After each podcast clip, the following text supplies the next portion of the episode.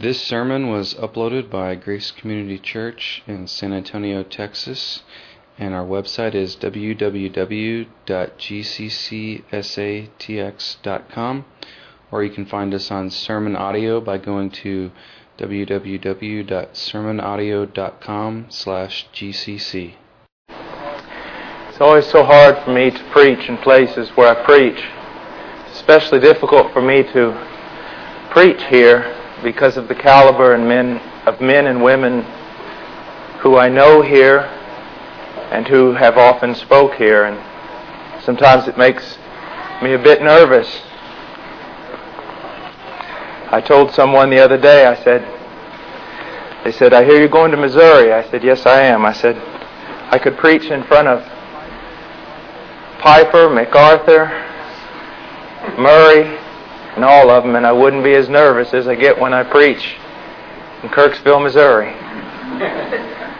Um, honestly, been there, done that, got the T-shirt, and it is very, very difficult for me to preach here.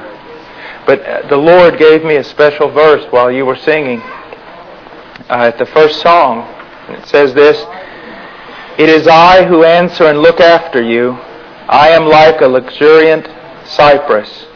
From me comes your fruit. Isn't that beautiful? God saying, I'm your tree. From me comes your fruit. Be not afraid, Jacob, you worm, for I am with you. Let's go to the, uh, the Song of Solomon.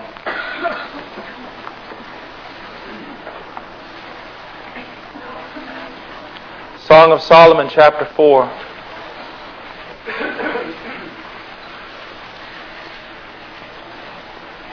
Such a beautiful, beautiful song.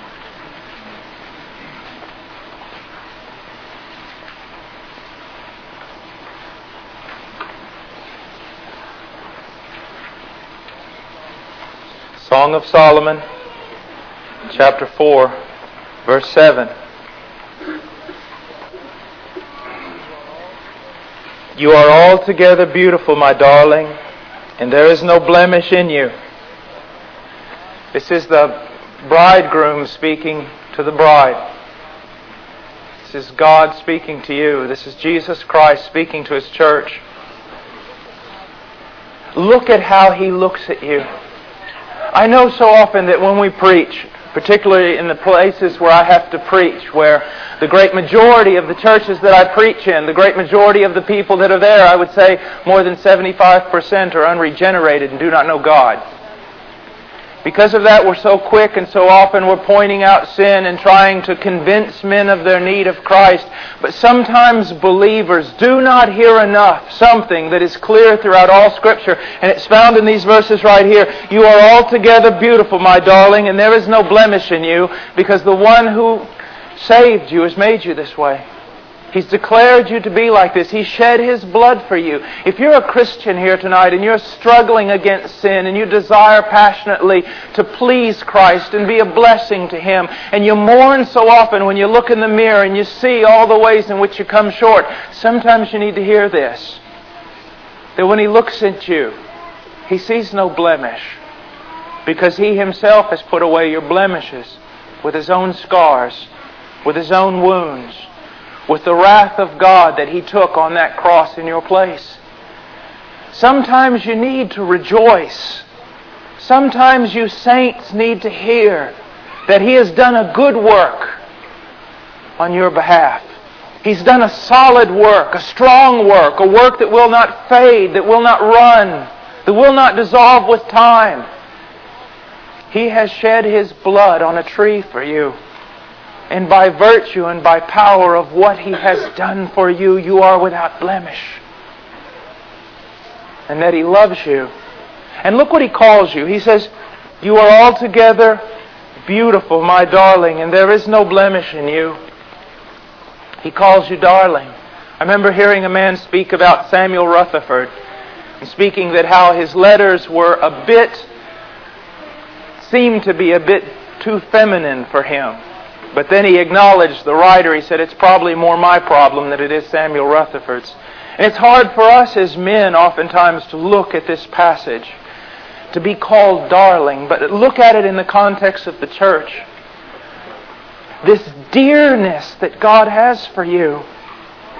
You, you, you struggle with this idea, this American idea of production and producing and doing something for God and climbing the scale and that there's obviously men and women that have been used more of God than you have, and they're obviously more dear to God than you. All that comes straight out of the pit of the hell. It's not found in the New Testament. That you are dearly loved. You can't do anything to make Him love you less. You can't do anything to make Him love you more. You cannot be more darling to Him. He doesn't simply love you. You are darling to Him, and you will always be darling to Him. Always. Because He has done a work so that it will always be so. To be His darling does not depend upon what you deserve or your own virtue or merit. To be His darling, He has made you His darling by His own work. And His own work is solid and strong and permanent and eternal, immutable. It will not change. He's always there loving you. He's always there looking to you, desiring you, loving you. It'll never change. Never. And he says in verse 8, Come with me from Lebanon, my bride. May you come with me from Lebanon. Journey down from the summit of Amana, from the summit of Senir and Hermon from the dens of lions, from the mountains of leopards. He's wanting to retreat. He's wanting to retreat with the one he loves. We are so militant today in our Christianity. Onward, Christian soldier, marching as to war. I'm a missionary. That has meaning to me. But that is not the essence of my Christian life. It is not marching onward into war with Christ so much. It is retreating with Christ to solitary places. It is hiding with Christ under the shadow of His wing. It's communing with Christ. So much busyness, so much doing, so many things, so much noise even in our praying. You young Christians, your mouth is going before your knee even hits the floor. In silence, in the quiet of the night, in listening, in retreating with Him and tarrying with Him. He says, Come down Come down from all your busyness. Come down from all your so many thoughts and so much thinking and so much striving and everything else. Come down from that. Be like the psalmist said, who said that he didn't really preoccupy himself or, or, or, get involved with so many great things, but that he walked by God and with God like a weaned child. Whatever happened to those verses that said you must be converted to be like a child? to just to, to play, to share, to experience, to, to be there with Him. You want to do so much, and you're going to find, young minister, you're going to find that much of your doing has been promoted by flesh and a desire for honor and glory. Real love for God is demonstrated not in advancing in power, but in retreating in communion. To be with Him. Just to be with Him, and that is enough. The man, the woman who will set their one goal to commune with God and to be with Him, everything else will fall in place. Absolutely everything else will fall in place. He says also, he says, from the dens of lions and from the mountains of leopards, you put yourself in so many dangerous places. You put your eyes on so many dangerous things. You open up your ears to so many things that can hurt you terribly. He's calling you away from that. You've got to understand something. When God calls us away from sin, it, is, it's not like a, a, prison guard or a taskmaster or a, a cold, vile school marm who wants to break us in half and make us disciplined to a rule. No, it's, it's a father calling a child away from the edge of a cliff.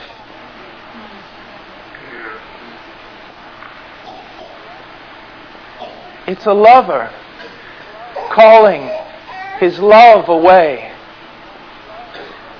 from lust that can destroy and rape and pillage and do harm that cannot be undone.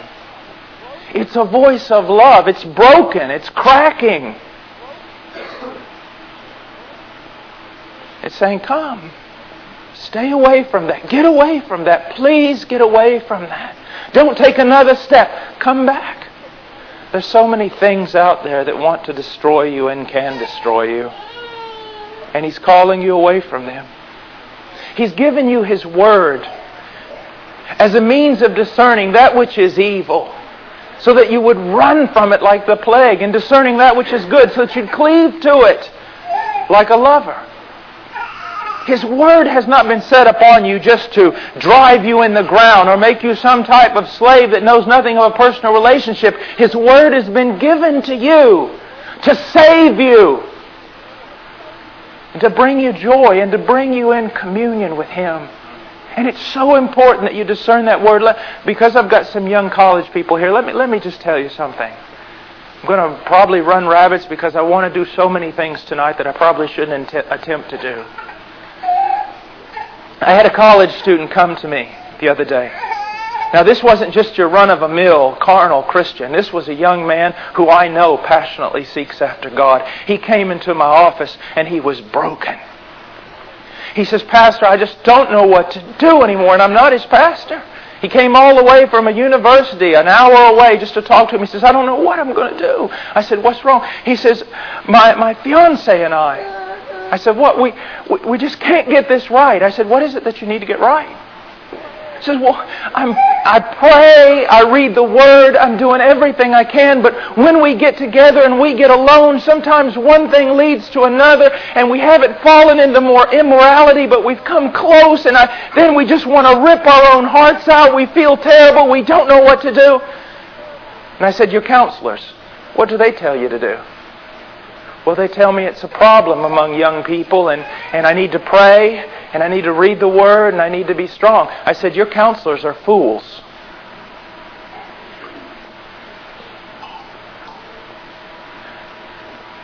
I said, Young man, do you think you're as spiritual as I am? And being a young man who really can't discern the human heart, he said, Oh, no, of course not, of course not. I said, Young man, you're putting yourself in a position I wouldn't dare put myself in. He's with lions.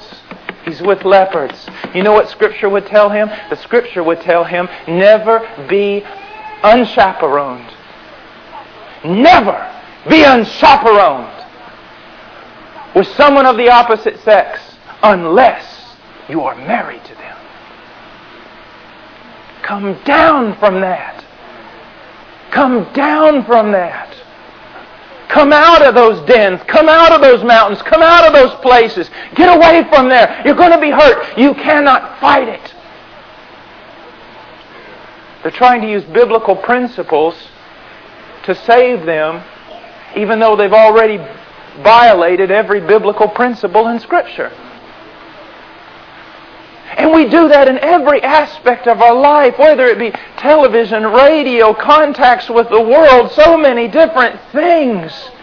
Our mind preoccupied with so many different things, even good things that can turn into vile things. They can turn from lambs to leopards in a second and eat us to pieces.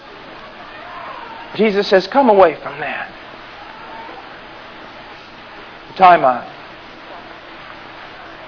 old violinist, a master in Europe, just finished his concert. And a young violinist who was studying at the conservatory came up to him and said, Sir, I would give my life to play like that. And the old man looked at the boy and said, I have given my life to play like this.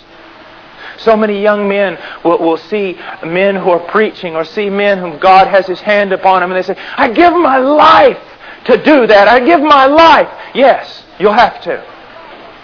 And part of that of giving your life is realizing something. I've got to come down from those dangerous places. I've got to avoid them like the plague. I have to be afraid with them. I'm not to fight against them. I'm to never come in contact with them. I'm to have a hedge built around me with the Word of God. I'm to have the hedge built around me with men godlier and older than I. I have a group of men who watch me like a hawk.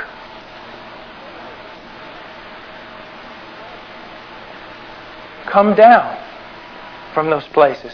Some of you, come down from, from sitting in that lazy boy chair in front of that television set. Come down out of there. Some of you who have hobbies that have got out of control. If your right eye offend thee, pull it out. If your right hand offend thee, cut it off. Some of you, relationships, maybe in businesses, maybe in, in, in, in relationships with someone of the opposite sex or something. And it has caused not a great increase in your love for Christ, but a great decrease in your love for Christ. Cut it off. Get it away from you. Avoid it like the plague. Come down from there. Come back to Him. Notice He's saying, Come down. He's not saying, Come up. Our, our bridegroom is meek and He's lowly. His bride is to be meek and lowly. And her beauty is found in her quiet submission and her lowliness. He said, Take my yoke upon you. To meet with Jesus, you come down. You come down. You settle down. You come down. You quiet down. Fall down.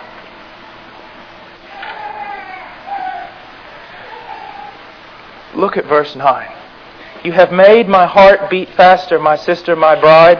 You have made my heart beat faster with a single glance of your eyes. Someone asked me, how would you, how would you be motivated to stay in communion? How would you be motivated to pray? And I tell them, I put my knees on the floor in the night.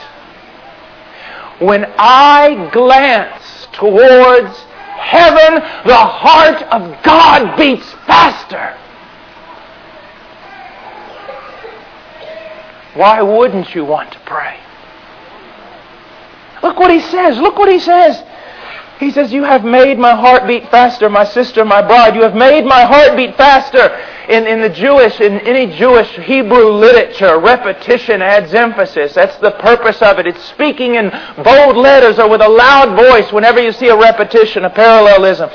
You have made my heart beat faster, my sister, my bride. You have made my heart beat faster with a single glance of your eyes. Oh, to be walking, just to be walking. The autumn, I love the autumn. I just love the autumn. And to, and to be walking and to just glance. Oh, the powerful love that exists between me and God. It's. Just a glance. At times I'm walking with my wife. I can just give her a glance. Her heart will beat faster because she's mine. Just a glance up at heaven and the very heart of God beats faster. Doesn't that make you want to pray? This is not work. I was trying to tell a young student uh, yesterday, just a wonderful young man. I don't know if he's here tonight. I said, son, you've got to realize something. Bible study is done with your boots on. Intercessory prayer is done with your boots on. That is work. That is ministry. Communion is another thing. Communion is another thing. Being in that Word, not just to grab a hold of these great truths of theology that sometimes can wrestle your brain into a donut. No. Not just intercessory prayer when you're pleading out to God for someone and your flesh doesn't want to be there. That's not it there is also communion. Walking breathing God, laughing, joy with God. That glance, that quick glance. My wife knows. She's been with me long enough to see that look. He's got that look in his eye. He's going to the mountain. Oh, such a motivation to pray. To the wind with getting answers. That's a very little thing. It's to know that with one glance, there is someone in heaven. There is the one in heaven whose heart beats faster. When you bow your knee to pray and you look up to heaven, it's an amazing thing. It says in verse 10, Oh, let's keep going in verse 9. We don't want to miss this. You have made my heart beat faster with a single glance of your eyes, with a single strand of your necklace. Now, what on earth are we to do with that? Where does a bride get a necklace? Gets it from her lover. Where does your beauty, from where does it come? What makes you so attractive? What makes you so attractive before God Almighty is the very beauty and the very gifts that He has won for you and given you. You say, how can I go before Him? Oh, because you're dressed. That's how. That's how you go before Him. You go before Him because of all the gifts. Isaac's wife, she had no problem dressing for that day when she would meet him in a field. No problem whatsoever because she had been adorned. Isaac himself had sent the gifts. In the same way. You say, well, how can I look at myself in the mirror? I see my faults. I see my problems. Oh, yes, I do too. As a matter of fact, if you could see me like I see me, you would not be so happy with me. But I am adorned. Where sin abounds, grace abounds even more. How dare you think that your sin has more power than the blood of Jesus Christ? How dare you think that your puny disobedience is stronger than His obedience? You're dressed. You're dressed proper. You could go to a wedding at this very moment in the very court of God because He dressed you. And you are attractive to Him because He made you attractive to Him by His own work. And if He hadn't done it, you'd never got there. It's all about Him. I've always, just a quick thought here, I've always, there is a thing that is very important to understand. Is if God is, and He most certainly is, the most glorious, the most weighty, the one of greatest beauty and value and excellency and worth. There's the word. If He is, then do you realize it's condescension for God to turn His eyes off of Himself and look at any other thing? It's like turning, it's like if I was looking at the water lilies by Monet and I was just sitting there looking at it and looking at it and looking at it and you drew a little stick man and tried to get my attention with it saying, turn your eyes off of that to look at my stick man. Why would I want to do something like that? Why? In the same way, why would God want to turn his eyes off of himself? How could he? He can. Because he has conformed you to the image of his only begotten Son. And so he can look at you and his heart can even beat faster because of the work he's done in you. He sees himself, his own reflection, his own conformity that he's worked in you to make you like Jesus. There's so much, so much. Then he says, verse 10 How beautiful is your love, my sister, my bride. This is very hard. I find it very hard to sing about my love for God. I find it extremely hard. As a matter of fact, most part, you'll just hear me sort of silent. This puny thing I have If you were to compare my love for God to the love that other men have had for God, I wouldn't even be, I'd be in the bottom percentile. I'd be nowhere near the top. There have been men, the Brainerds and others, who have loved God and burned like a candle, like a flame, like a falling star. And here's Paul Washer, self-centered, egotistical, pitiful love, even compared to other men. And then, if I were to take my love and compare it to God's love for me, how could I even say, Oh, how I love you? But look what he says. How beautiful is your love, my sister, my bride. Love truly does cover a multitude of sins.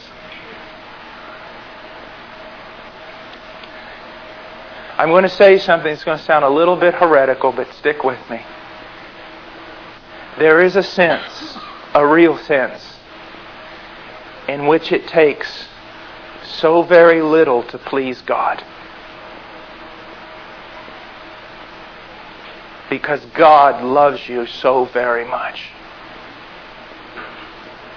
Now, please understand me.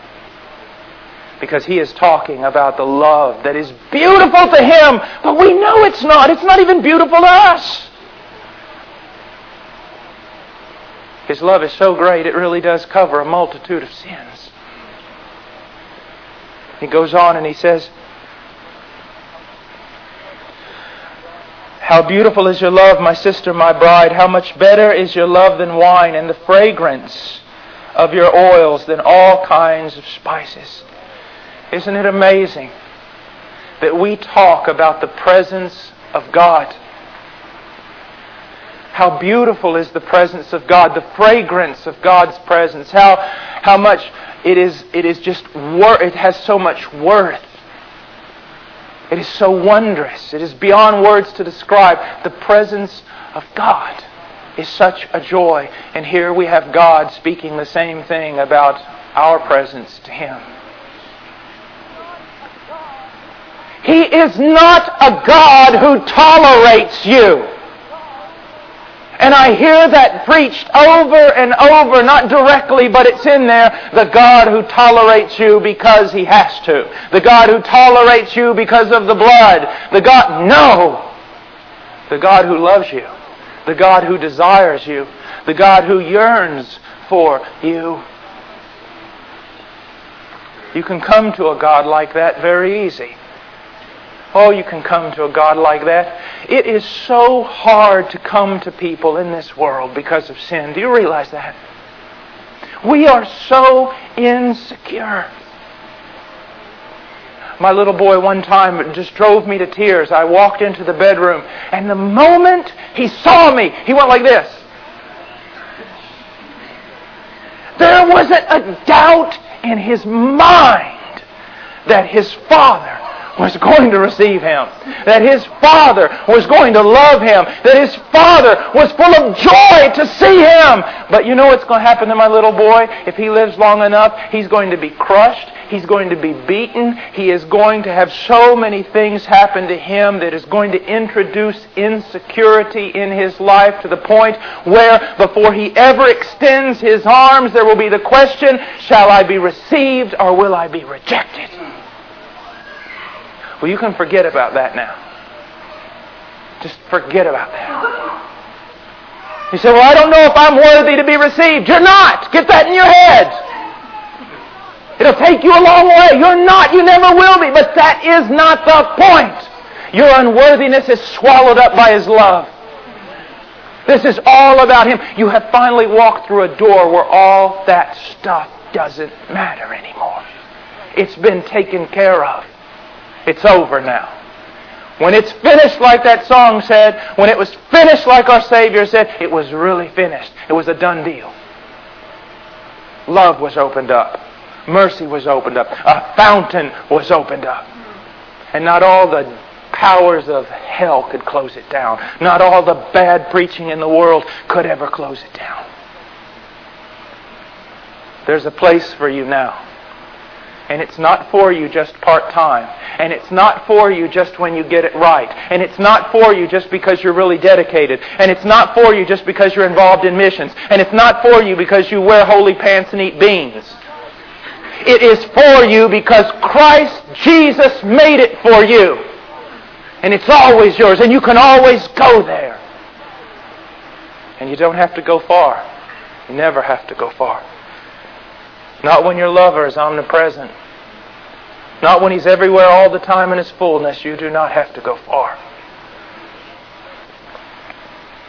It says, Your love is better than wine, and the fragrance of your oils than all kinds of spices.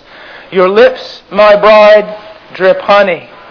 Honey and milk are under your tongue, and the fragrance of your garments is like the fragrance of Lebanon. Words and presence. Words and presence. You so want to talk about yourself. I understand that. I do. If there's one thing I understand, you desire to speak about yourself. You do. And you bore a lot of your friends. I have found that in witnessing to people, the only thing I need to do is listen. And they will talk for hours. And when they have exhausted themselves, they will give me the opportunity to speak.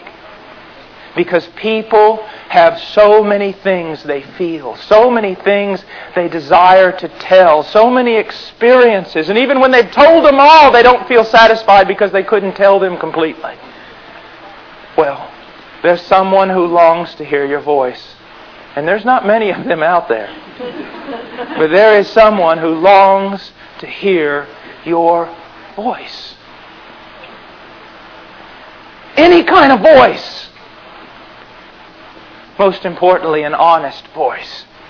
Oh, an honest voice. Young man asked me last night, he said, You're talking about a passion, you're talking about seeking God with a full heart. What happens when you don't have a full heart and you don't have passion? I said, Oh, that's very easy.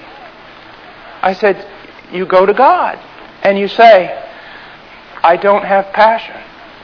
I don't have a full heart. Um, I don't know what to do, and I can't fix it. You see, the answer to everything is to always go to God, period. Do you know everything will be fixed by just one thing seek me? Seek Him. Just seek Him. I don't care what it is in your life. I don't care where it is, what it is, what's happened. It doesn't matter to me. There is one solution seek Him. Cry out to Him and keep crying out to Him and seek Him and keep seeking Him. That's it. That's it. Almost everything people ask me nowadays.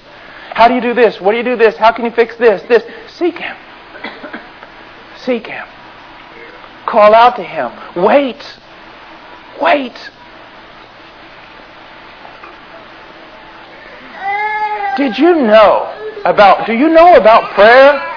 Do you know how it works? It's mainly waiting. Did you know that? It's mainly waiting. It's waiting. I can remember in my first journey into the things of God in prayer, of actually saying, coming to the point where I say, I'm not going to pray for anything, Lord, but, but you, you're, I want you to come.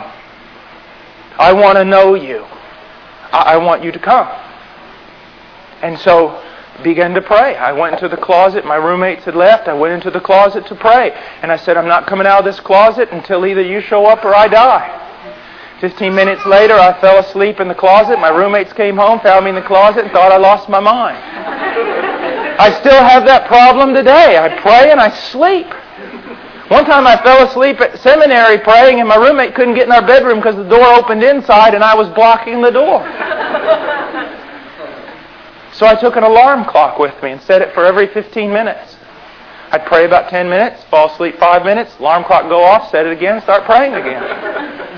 You see, you're all too spiritual about this. That's one of your problems. And I got to the point where this is literally what I did for weeks and weeks and weeks. Two and three hours a night. Lord, it's been three months. 10 days, 5 hours, you still haven't come. Lord, I just sat here for an hour and a half and you still haven't come. I'll be back tomorrow. You think I'm kidding? I'm not. Waiting at a door.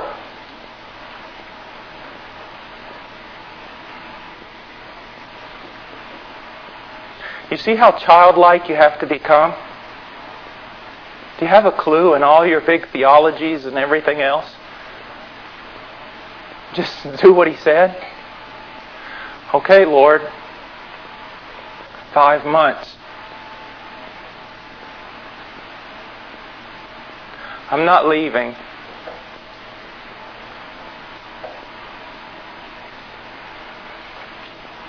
And he came. Came.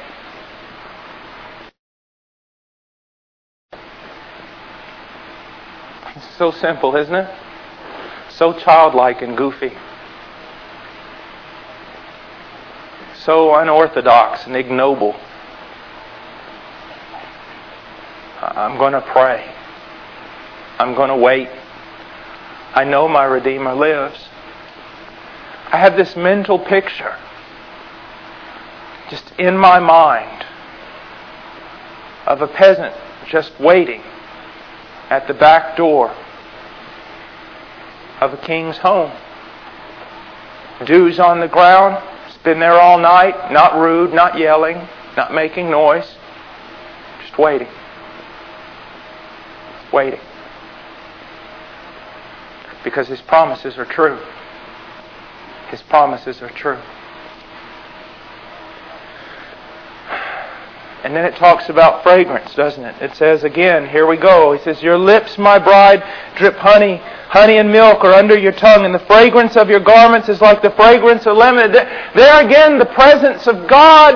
No, the presence of you to God. Do you know how I knew I was in love with my wife?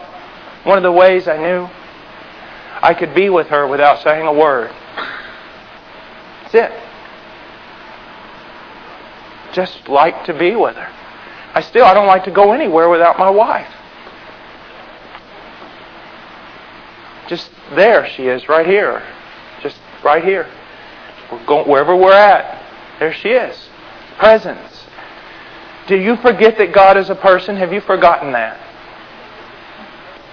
In all the bigness and everything else that you've heard about God, have you forgotten that? He desires your fellowship. He desires your presence. When was the last time you just sat down with God and didn't say anything?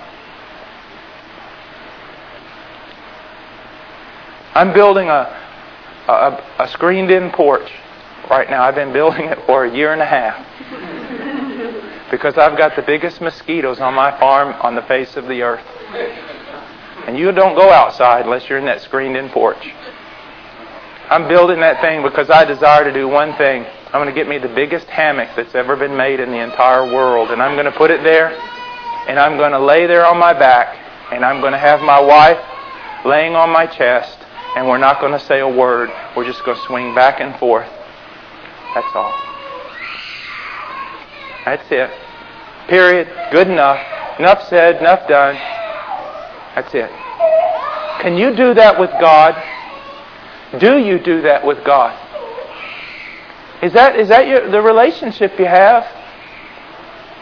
Oh, be careful. You're much closer to a works oriented type of religion than you believe. You're much closer to that than you actually believe. Can you just do that? Martha, Martha, Martha. Oh, he doesn't need you. He doesn't need you. Do you know why God does all this stuff with you in the first place? Because you make it more difficult and he gets more glory because he has to exert more power.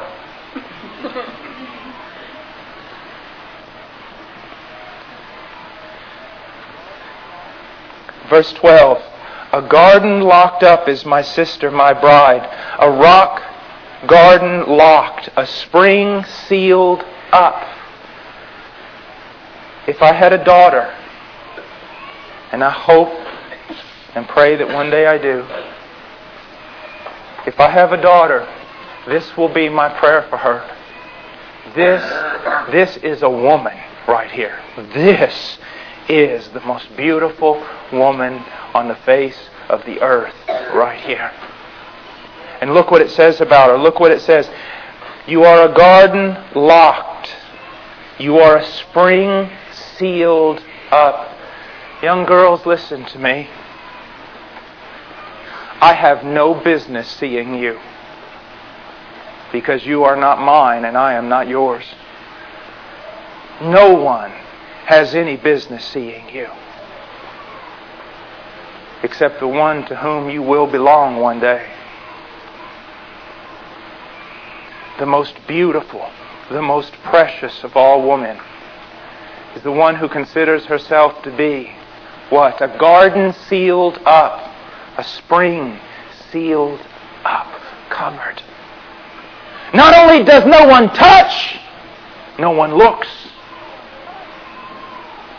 So many college students think they haven't committed immorality because they haven't had intercourse. But oh, you've committed so much immorality without ever doing that. Be aware, be aware, be aware. My wife says something, and it's true. This goes for guys and girls. If your clothing is a frame for your face and the glory of God that shines from it, then so be it. It's a blessing. If your clothing is a frame for your body, you're sensual and God hates what you do. Oh, beware, beware, beware, beware. The beauty is not what the world tells you today. Don't follow the recipe book of Satan. Don't parade yourself, whether you be male or female. Find the beauty that is the beauty of God. And that is a fountain sealed up, a garden locked up. There will be a time to open, but it is not now. But it's the same way with the church. Oh, church.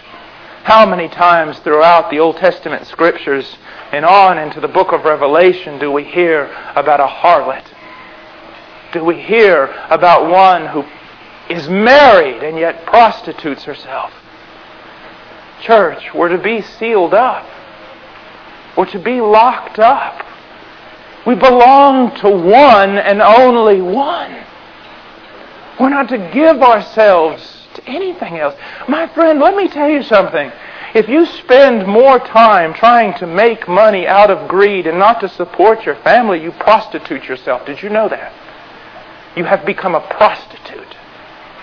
Because you belong to God not to greed.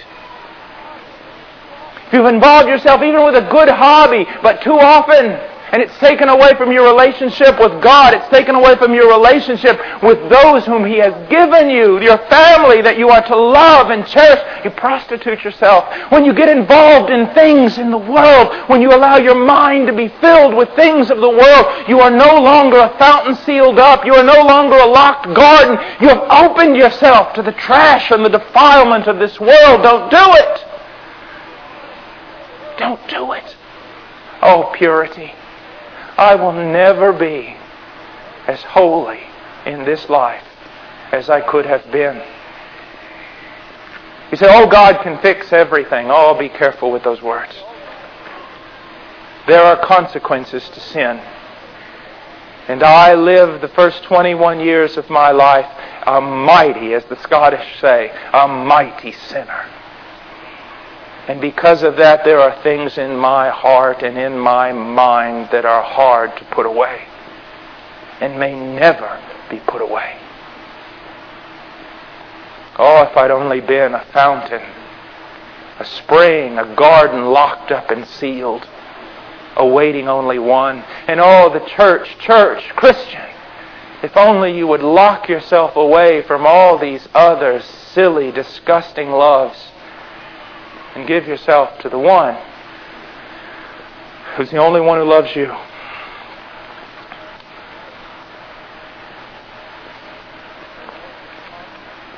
Verse 13 Your shoots are an orchard of pomegranates with choice fruit, henna with nard plants, nard and saffron, calamus and cinnamon, with all the trees of frankincense, myrrh and aloes, along with all the finest spices. You are a garden spring, a well of fresh water, and streams flowing from Lebanon. Fruitful. Fruitful. Fruitful does not mean busy. Fruitful does not mean prominent in the denomination or among Christians or the camp within you happen to run, within you happen to run. There are so many famous Christians who have not borne fruit. They've been famous, made famous by men. There are so many big shots and superstars that are not fruitful in the kingdom of God because they were made big shots and superstars by their own talent and by men who do not understand the counsels of God. Fruitfulness is something that springs forth. Why? Because the divine sap runs through you. That divine sap, that Holy Spirit runs through you. And therefore you're fruitful. You are fruitful because He flows through you. And it requires so little work. You'd be amazed. You would be amazed. In the fruitfulness. And there are men of God and women of God here who can testify to what I'm saying. In times of greatest fruitfulness, I have exerted often less, much less effort in seeking God, in being united with our head, in being united with the vine. Fruit just comes natural. You don't see apple trees out there doing calisthenics. You don't see them grinding and moaning and forcing out fruit. You don't see it by nature by what flows through them, by the root system they just produce. And here's something very important be careful about desiring a ministry. Be careful. Be careful. I'm not so sure Jesus had a ministry. I think Jesus just had a life. It's not very far away. Once you say you have a ministry, it's not very far away that you will say, I have a profession. And tilling in your life. And the garden that you should be most concerned about is not the garden of your ministry, cultivating great works, but the garden of your own soul. The garden of your own Christ likeness. The garden of your own conformity to His image. That's where the joy of God comes. That's where God's eye is keenly pressed. There's so many men who do so many things, and I'm one of them. But cultivating the fruitful life, Christ likeness, is very, very important. I have spoke in great churches. If you call anything great something that has more than a thousand members, or two thousand, or three thousand members, and I have spoke to some of those pastors and when they talk about church growth and everything else, their eyes light up like you cannot believe. You start talking about the glories of Jesus Christ, they're looking over your shoulder at the calendar and they don't have a clue as to what you're talking about.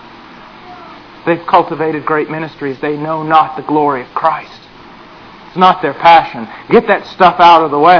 I got more important things to do. You have nothing more important to do than cultivate a garden and a garden of Christ likeness. That's what bring, brings pleasure to God. Do you not realize that God uses mighty sinners? The greatest of sinners that have ever lived on the face of the earth, God in His providence has used them, and they found their way in hell when they closed their eyes. Being used of God doesn't mean a whole lot. Being Christ like means a whole lot. That's what matters. That's what matters. Now I want you to look at something here. She says, Awake, O north wind, and come, wind of the south. Make my garden breathe out fragrance. Let its spices be wafted abroad. May my beloved come into his garden and eat its choice fruits. Her one desire is that the fragrance of her life, the fragrance of her garden, the fragrance of her work would somehow be carried by the wind to her lover and that that would draw him to her. Do you remember when you were like that? If you can't, then I would be worried about my salvation. But do you remember when you were like that? Do you remember when television was a very, very little thing? Do you remember when your great desire was to read the Word? And your great desire was to pray? And your great desire was to be like Him?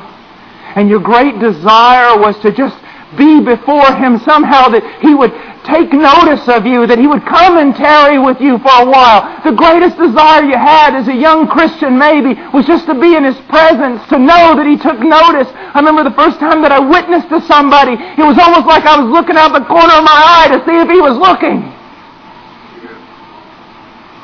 I desired so much. Almost like the relationship with a father that I didn't have. It was almost like when you're playing basketball and you make that goal and the first thing you look at is, where's dad in the stands? Where's big brother in the stands? Did he see that?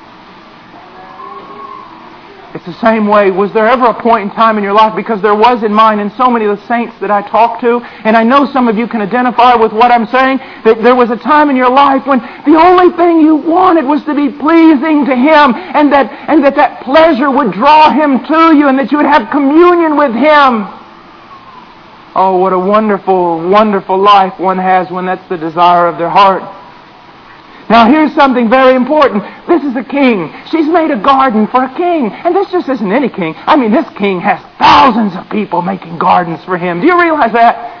He's employed thousands upon thousands of people to prepare the gardens in his palace. What on earth does he need with a little puny garden from a little girl? As a matter of fact, can you imagine people walking by? What are you doing? I'm, I, am making a garden, and, uh, and I, I'm hoping that the king will come see my garden. And they look at her. What? A few melons and a few vines? A, few gra- the king has 30,000 men working on a garden over here to the east. You actually think he's going to come by your garden? Take pleasure in this puny little thing you've done?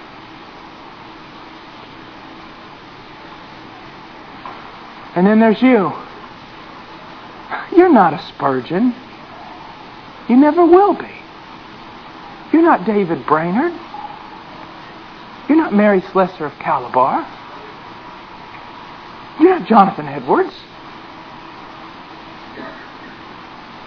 You're not one of the great ones. You actually think God is going to come by and look at you? That He's actually going to take this little thing you've done with your life, this little preparation you've made, all these little trinkets and paper mache and everything else you've used to try to make something pleasing to a king when he's got the whole world and a garden and the greatest men and the greatest women that have ever served have served him. You, you think he's going to come to your house? Yes, he is. That's what's so wonderful. Because look what he says. Look what he says here. He says in, verse, in chapter 5, verse 1, I've come into my garden, my sister, my bride. Not only does he come to her garden, he receives it from her. I'll take that. You know, one of the greatest honors you can give in the many of the places where I travel throughout the world,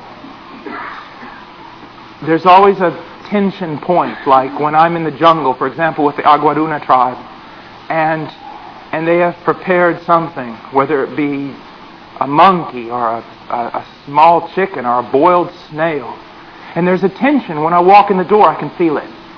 You know what that tension is? They know this is the best they've got. And, and they want to give it. Will I receive it? Will I receive it? And when I say, oh, Thank you so much. And don't laugh. Don't laugh. Sometimes we can laugh about that, but not this moment. You need to realize something. When a child of God offers you the best they have and even pull it from the mouth of their own children, even though it might be a grubworm, it is to be received as though it was the greatest plate on the greatest king's table. But they're saying, will he receive it? And when I say, oh, thank you so much. And then take it. And then say, Do you have any more? You mean you, you like that? Yes. Do you have any more? Oh, God help me. God help me. Do you have any more? Wait, well, we can go and get some more. One of the greatest honors you can ever give a person is to receive what they give you. God honors you. It doesn't matter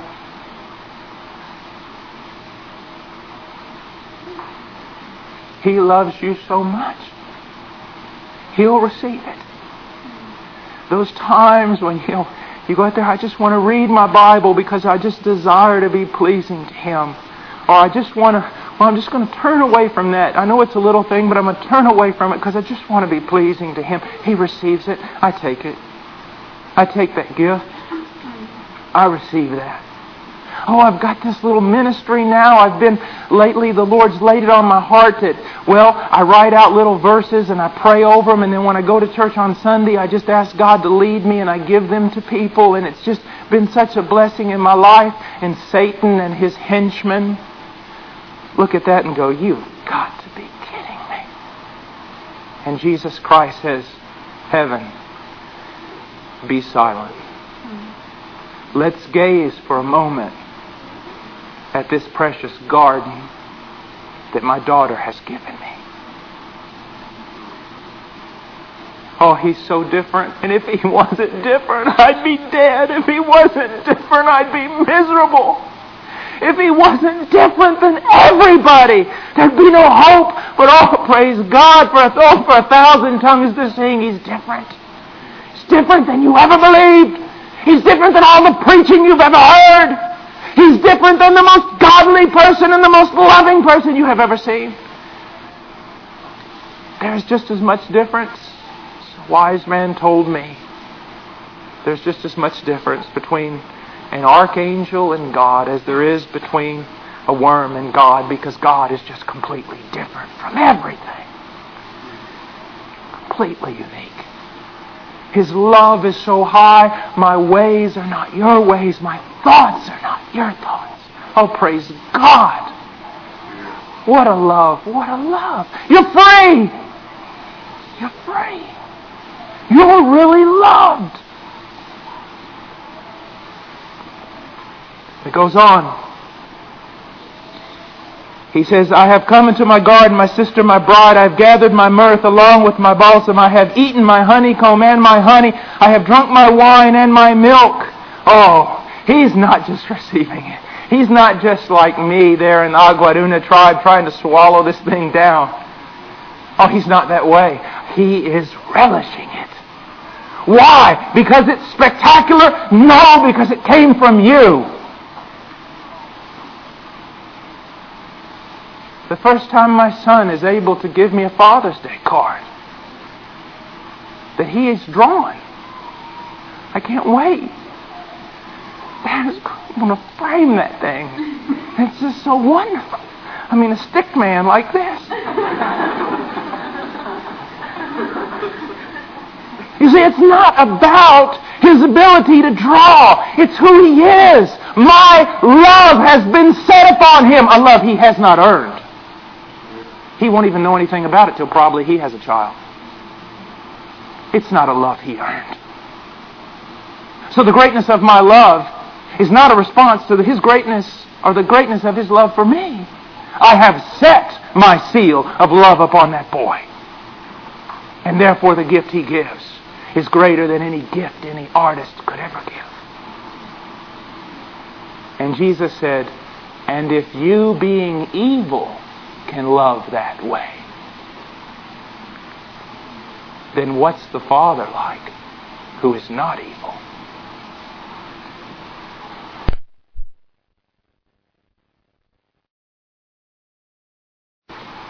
he goes on, verse 2 I was asleep, but my heart was awake. A voice my beloved was knocking. Open to me, my sister, my darling, my dove, my perfect one, for my head is drenched with dew, my locks with the damp of the night. Oh, here he comes. Here he comes. Oh, he's always coming. Always coming. Always seeking. That love of his is, is relentless. Oh, you, you, you want him to pass by and you can't hear. He's thundering and pounding at the door every day. In everything he's knocking, he's coming, he's looking. Everything, everything is yours. Do you not realize that? Everything is yours. Sunsets are yours. You own them. Every leaf on a tree is yours. Every speck of beauty on the face of the earth has been given to you and is calling out for you to seek Him. Gift sent because He's coming and He's preparing you for that. I'm not talking about the second coming. I'm talking about the constant coming of His presence with you, always desiring to manifest Himself to you, always being there. He comes and He makes great effort. This is at night. I mean, the dew. He's been all night traveling through. He's come to see with great passion. And she says, verse 3 I've taken off my dress. How can I put it on again?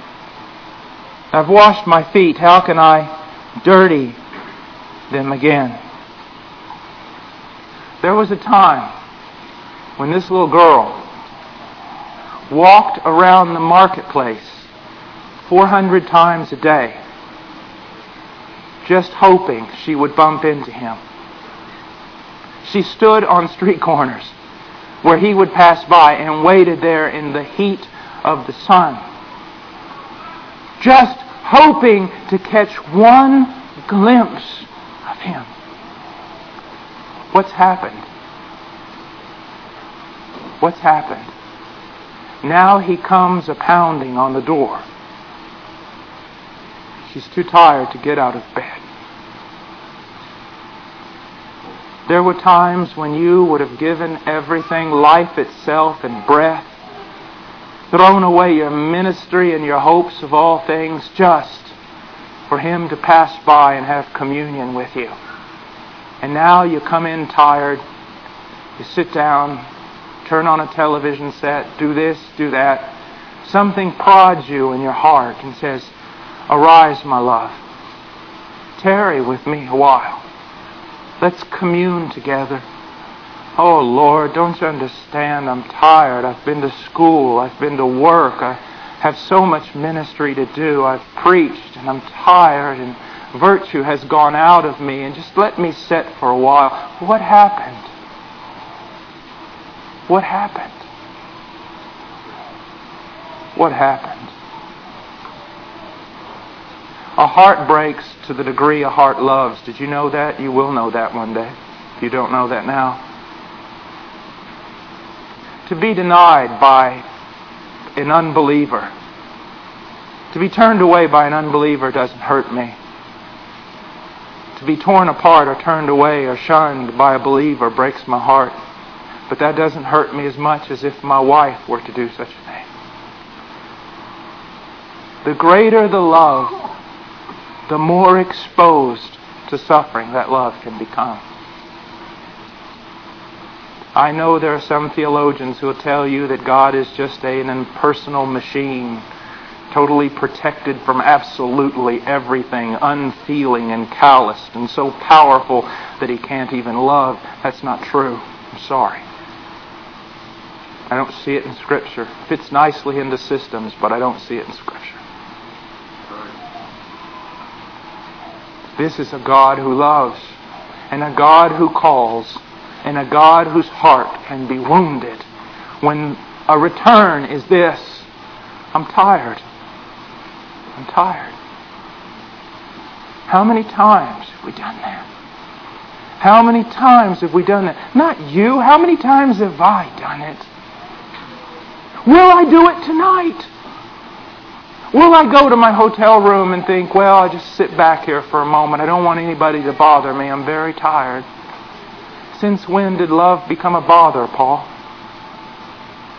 Since when did love become hard? Since when did love take your time? When love becomes commonplace, it becomes a very, very cold place. I remember the first time I went across the Andes Mountains with an old missionary, Homer Crane. Oh, what a blessed soul. And the old man snored and sputtered and everything as we went across the Andes Mountains in that train, his mouth wide open, sleep dead to the world. And I, with my mouth wide open, looking at all the glory of the Andes Mountains, thinking, how can this old man be asleep? And then ten years later, I took a group across the Andes Mountains and I slept and snored. There's a danger in being around something so much that it becomes commonplace. That's why I'm so afraid for some of the children young people here. Oh, be afraid. When beauty becomes common, it's not beauty that has changed, it's your heart that's become cold. Yes, hardened. Is he not beautiful anymore to you?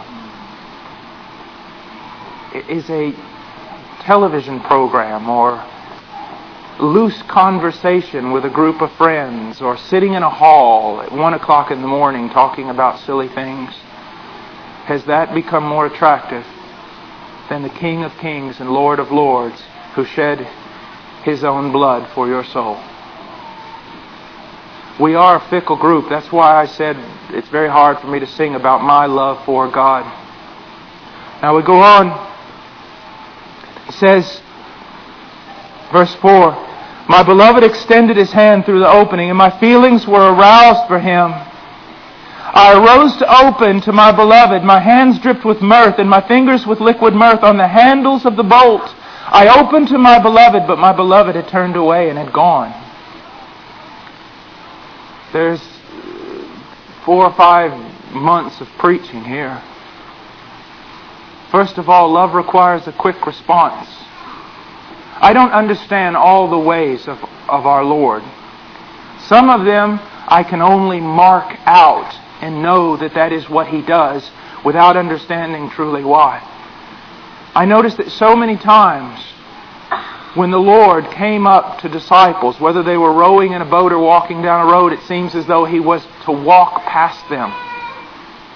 To walk past them until they cried out. To say He was going to go on until they asked Him to tarry with them a while. It seems to me that there is something about the Lord that desires to hear us say, Stay with me. I know He doesn't need to hear those words. I know He doesn't need my presence, but I do know it seems that He desires for me to say those things. He desires to hear, stay with me for a while.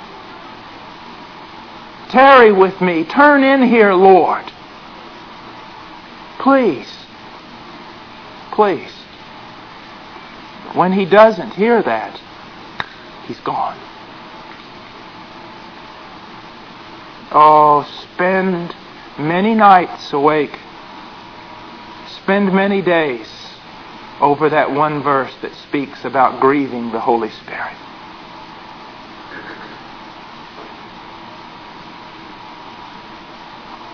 Grieving the Holy Spirit. Grieving the Christ. Grieving God. Oh, it wouldn't take adultery on my part to grieve my wife. It would only take a lack of interest it would only take a lack of desire to turn in. How my wife longs to hear me say, Go with me. Come with me. Stay with me. How, how the Lord longs to hear those words from you. From you. And when he doesn't hear them, he's gone. Now look what happens. She jumps up she goes, speaks about handles and such dripping with myrrh and fragrance. There is, uh, some believe, a tradition, there is a way in which when someone came to the door, particularly a caller or a bridegroom or someone engaged, would come to the door. If no one was home, they would leave their calling card. It wasn't a printed card but it was a certain fragrance, a myrrh, a perfume that they would pour on the door, that they would put on the door handle to tell the one that they loved and the one they missed because they were not home, I have come and you were not here. It would be very easy to accept me going to my house and knocking on the door and the door not opening because my wife was not there. It would be a tremendous difficulty for me to knock on the door and the door not open because my wife did not open the door. And this is the case. And he leaves his calling card, his fragrance.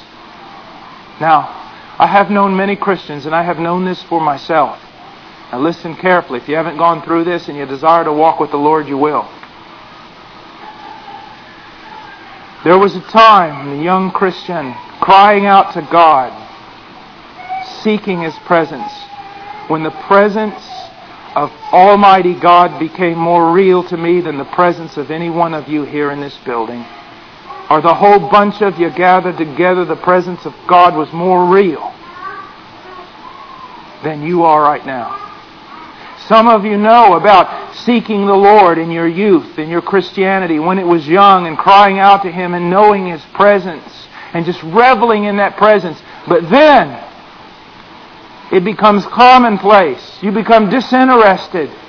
You no longer seek. You no longer heed His voice. You no longer, when He prompts your heart to come and tarry with Him, you no longer respond quickly, and that presence seems to go. And then your prayer life becomes one of clinging to a fragrance, but no presence of going down on your knees and crying out night after night, Oh God, I desire you. Where are you, God? Come, God. Please help me, God. I miss you, God. I hear so many Christians praying.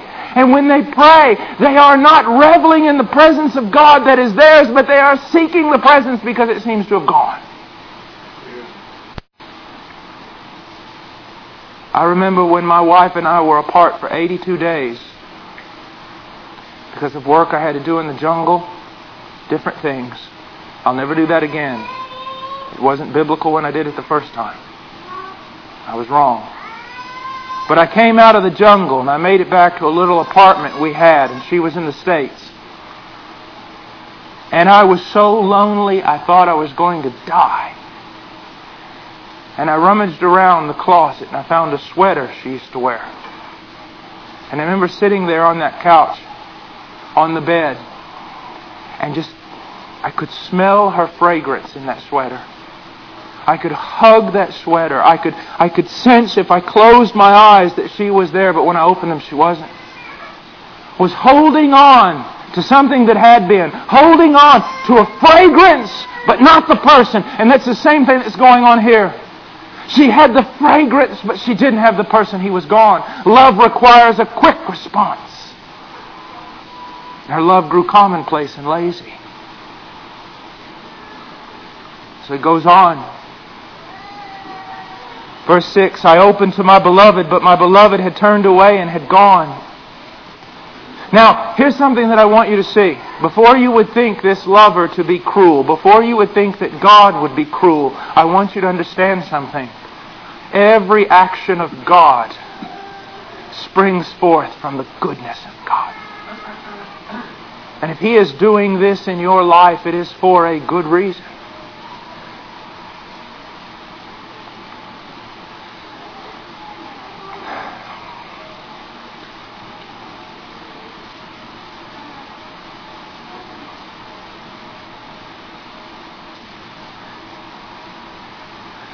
The fall of Adam and Eve and the curses that fell upon the world. You know about them death, misery, futility. Judgments, yes, they are. No doubt about it. But a keener eye will see something laying behind those judgments that you need to see. Every one of those judgments is an act of mercy. What if God had left the world in its perfect state? left us without one reminder of our fallenness, so that we played ourselves and pleasured ourselves all the way into hell without one thing to remind us of our need of Him.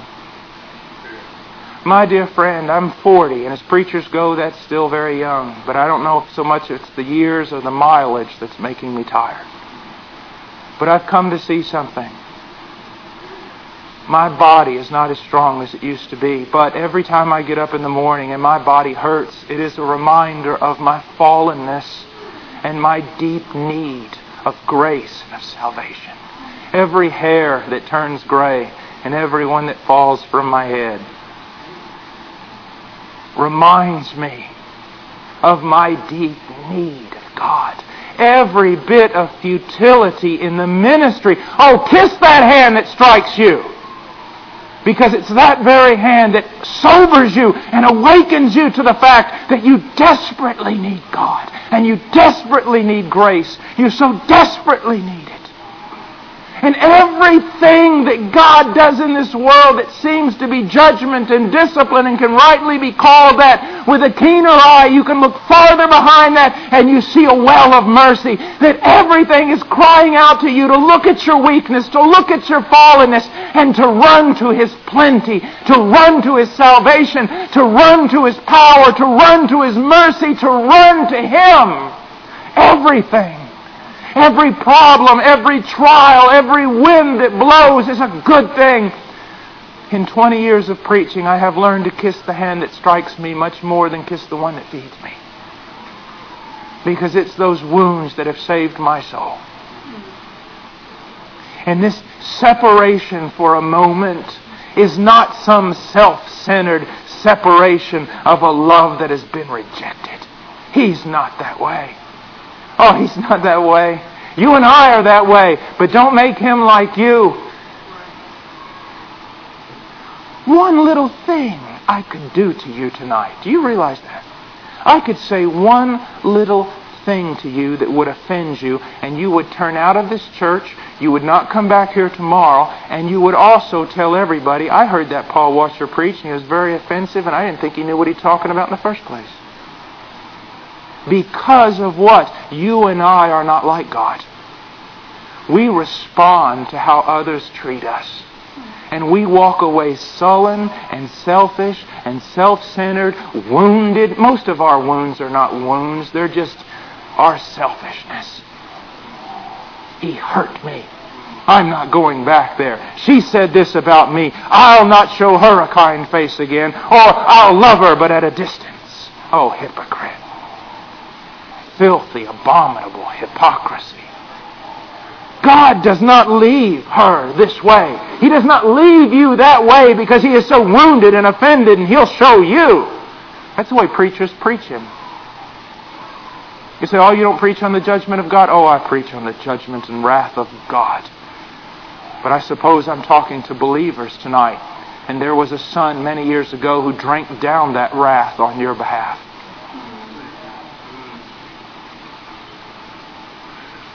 God's not left her because he's cruel or selfish or self centered or, or wounded in such a fashion as that he'd no longer love. He's not that way. He's walked away for her good because sometimes you and I can never appreciate what we have until it's gone. You men, listen to me well. I told you I'd run rabbits. I'll run one now. With regard to your wife, Hold her in your arms frequently. And as her eyes are closed and she knows not what you're thinking, try to see her as 85 years old or 90, barely breathing, as frail and tiny as though the wind could pick her up and carry her away, about ready to face the shadow of death. Look at her that way. And then ask yourselves, will there be regret? Did I not love her as I should have loved her? Did I miss the opportunity to give myself to this daughter of God? Look at it that way. Always love that way. Always love with death in your face. That sounds very bad. Sounds very Shakespearean. Let me tell you, it's true. I have seen too many people die my father died in my arms. My sister died. My brother died. I've stepped over more dead bodies and had more blood on my tennis shoes than I ever want to talk about. This life is so frail, so tiny, so, so dangerously weaving about. You love with all your might while you got the chance. To the wind with everything else. If I could just love my wife, I would go to the grave a happy man. Forget the ministry. Forget everything else. If I could just love as Jesus loved. If I could just love that boy as Jesus loved.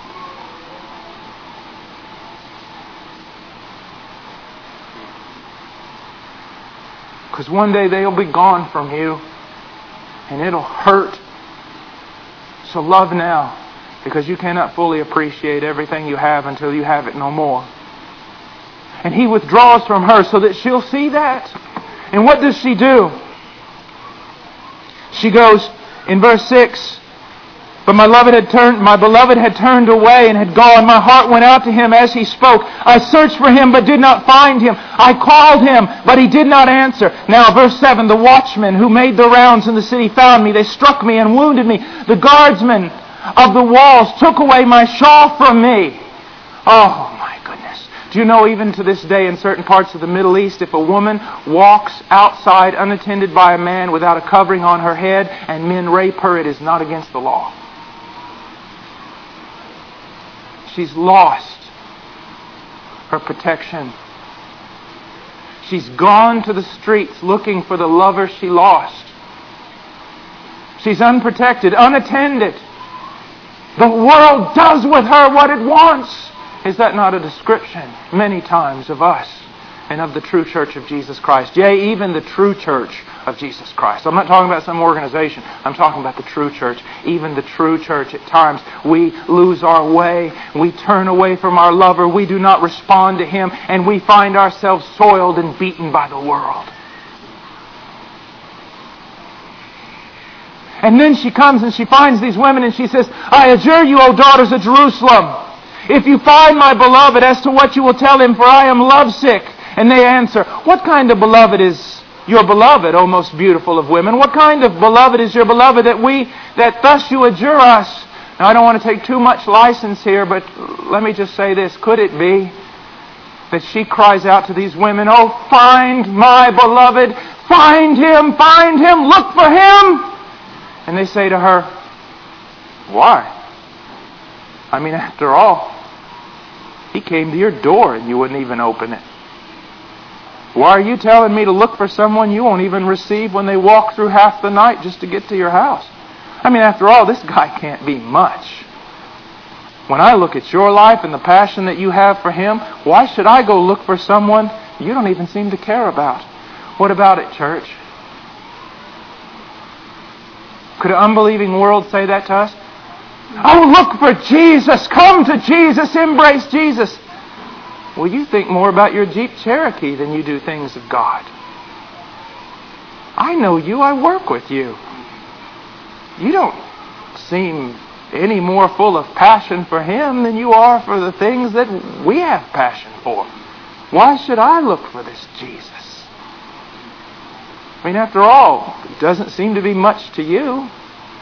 Why should He be much to me?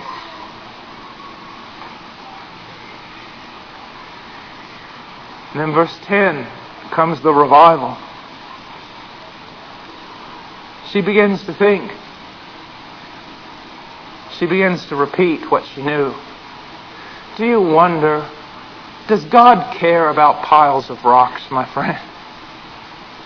Why was he having Israel pile rocks up everywhere? Did you ever think about that? Go across the river, pile up rocks. Do this, pile up rocks. Do this, pile up rocks. Why pile up so many rocks? What is this thing about rocks? It's not rocks, it's remember. Remember what I have done. Remember who I am. We forget so easily. And then a song like the song tonight just grabs you.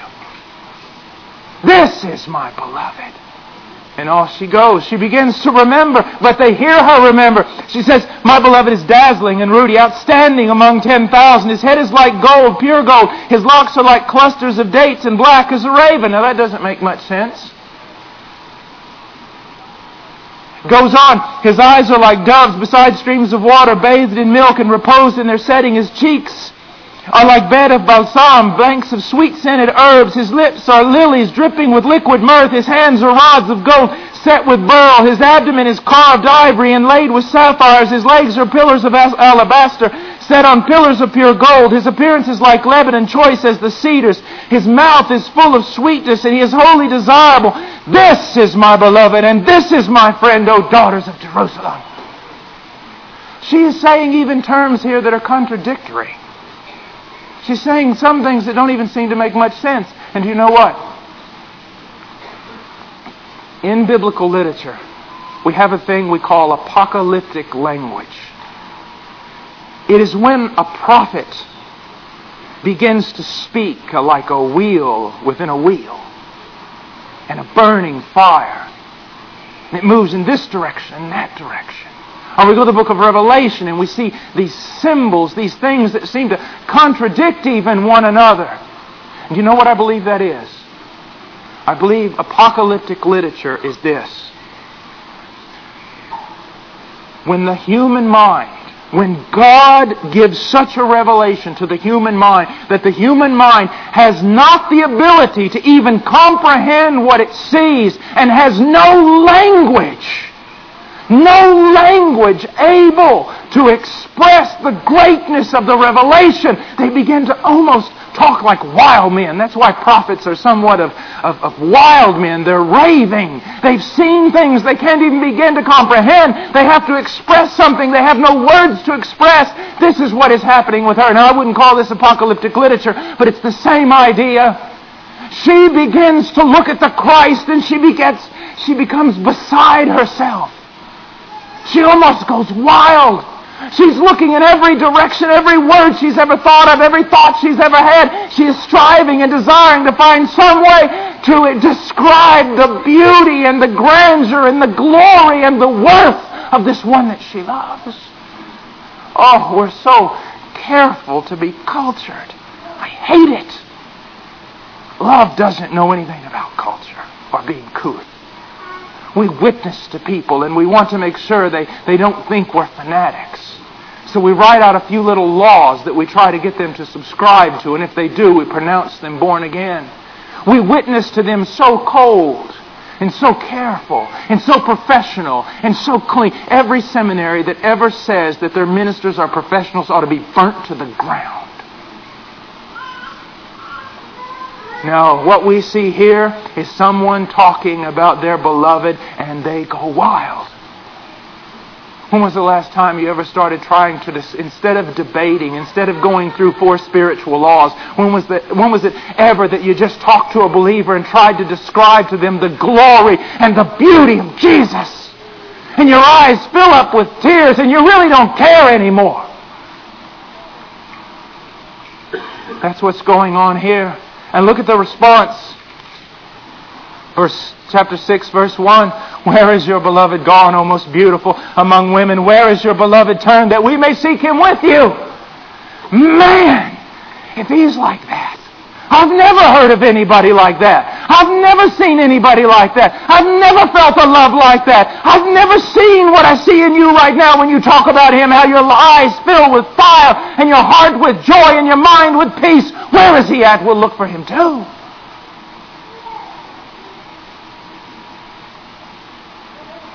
And then finally, and I mean it, verse 2 My beloved has gone down to his garden to the beds of balsam to pasture his flock in the gardens and gather lilies.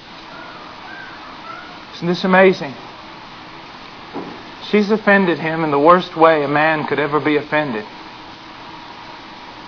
She's been soiled by the world. Don't you think those watchmen and those guards are talking all around town? Just like Hosea when he goes to buy back his bride. Those men, the way they looked at him when he walked up to that auction block.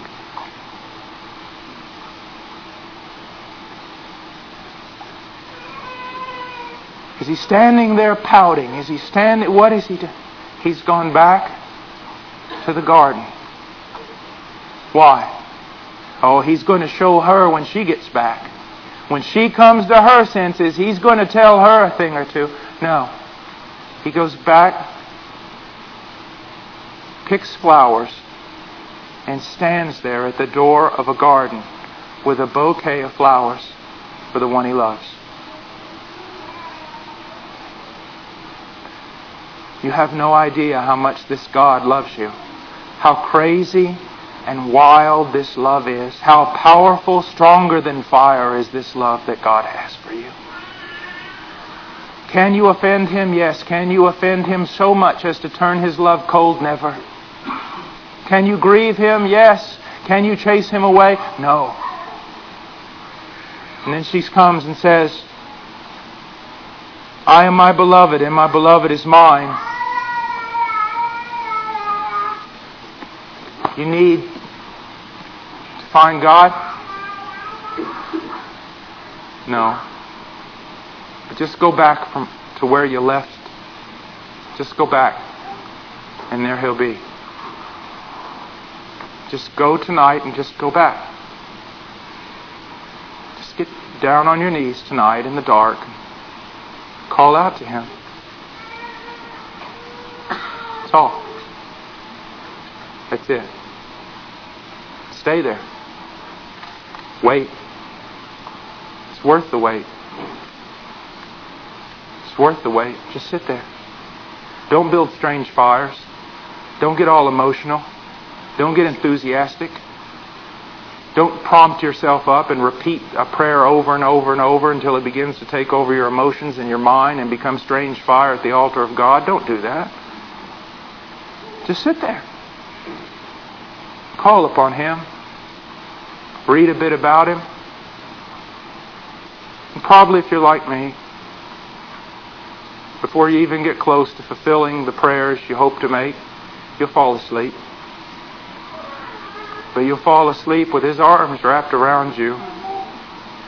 You'll fall asleep with His arms wrapped around you. Oh, what a place to be. I've been in the mouth of lions, but with those arms wrapped around you, said nothing going to happen to this boy. There's nothing. He's always there. He loves you. He loves you. He loves you. He loves you. He loves you. Loves you. Loves you. Loves you. Loves you. You know what's so pitiful about preaching? It's pitiful. That's what's pitiful about preaching. Because there is no words that can describe how much He loves you. And there's no words. I, I said something really foolish the other day, so foolish. I was preaching, and in the emotion of the moment, I had struggled to preach the cross, and that's always a losing battle. And I said, My one desire is that when, I, when I'm transformed in the presence of God, in heaven, when I see Him as He is, and I'm transformed, that He would grant me one, one thing that He would let me do, that He'd let me preach one more time but preach right that time. To preach about that cross in a way that's worthy. And then I realized it's like he looked down at me just like I looked down at my little boy. He said, Even then, Paul, oh, Paul, you fool. Even then, you will never, never, never. Paul, that's what your heaven and your eternity is all about. You will spend the rest of eternity chasing this thing down. Let's pray. Oh God, oh God, Thou knowest.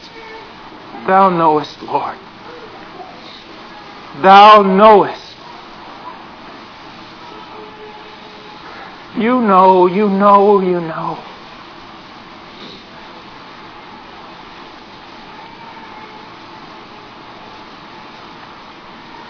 Amen.